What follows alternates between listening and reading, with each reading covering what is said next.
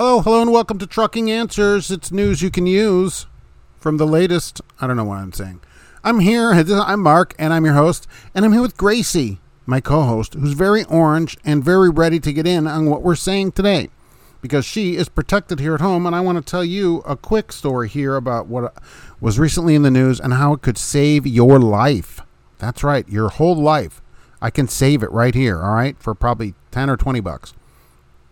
First, I want to say I'm not a lawyer. You may have noticed that. So, this is not legal advice, but what I am is a truck driver of over 35 years. All right, so uh, this is my professional opinion. Fair enough? Okay. So, recently read about a truck driver, and this is super important. Okay, so listen up. All right. He, he was found dead in a burning semi truck at uh, I think a truck stop. Okay, either way, found de- uh, his dead body right in a truck that was on fire, and that's tragedy. Okay, uh, that's not good. And what I want to tell you is this: if you are over the road and you sleep in your truck, or if you sleep in your truck, I guess for any reason, which I do see some day cab people sleeping in a truck, please, I'm begging you to go get a combo smoke and carbon monoxide detector and put it in the truck, a battery operated one. Okay, and put it in the truck.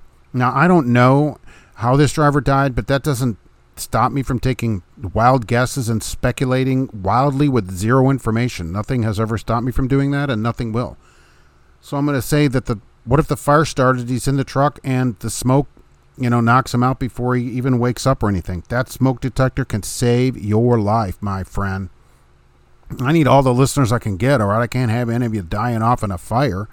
Holy mackerel, there won't be anybody listening. this is just me and Gracie, okay? And a few of you out there. But please, seriously though, go get one. Get one anywhere you can as soon as possible and put it in the truck. Any day you sleep in that truck, it could be a problem. And why carbon monoxide? You know, you don't know what's coming out of your truck what somebody's doing next to you. I've seen people grilling. They have running, burning charcoal, running gas powered generators, and everything else. You don't know. Okay, and if it builds up in the truck, you could die and you wouldn't even know it. For probably 20 bucks or less, you can buy one of these things that are battery operated, put it in the truck, keep the battery good on it, and it might save your life. It might. Okay, I definitely would have one sleeping in the truck. Absolutely. Uh, we have them in the house here, of course. Now, I don't have a carbon monoxide detector because I'm all electric. It's not great, so uh, nobody's burning anything here. But in the truck, absolutely. You don't know what people are doing out there. They're out there trying to roast their wieners, and they light up a grill, and, you know, next thing you know, you're dead, which is not great. You wouldn't know it. So the next thing you know, you don't know anything. Please get a carbon monoxide detector, smoke detector combo. They come now one unit together. Put them in the truck it could save your life. If it doesn't, you're out a few bucks. So what? You know, please, please do it. It is very, very important.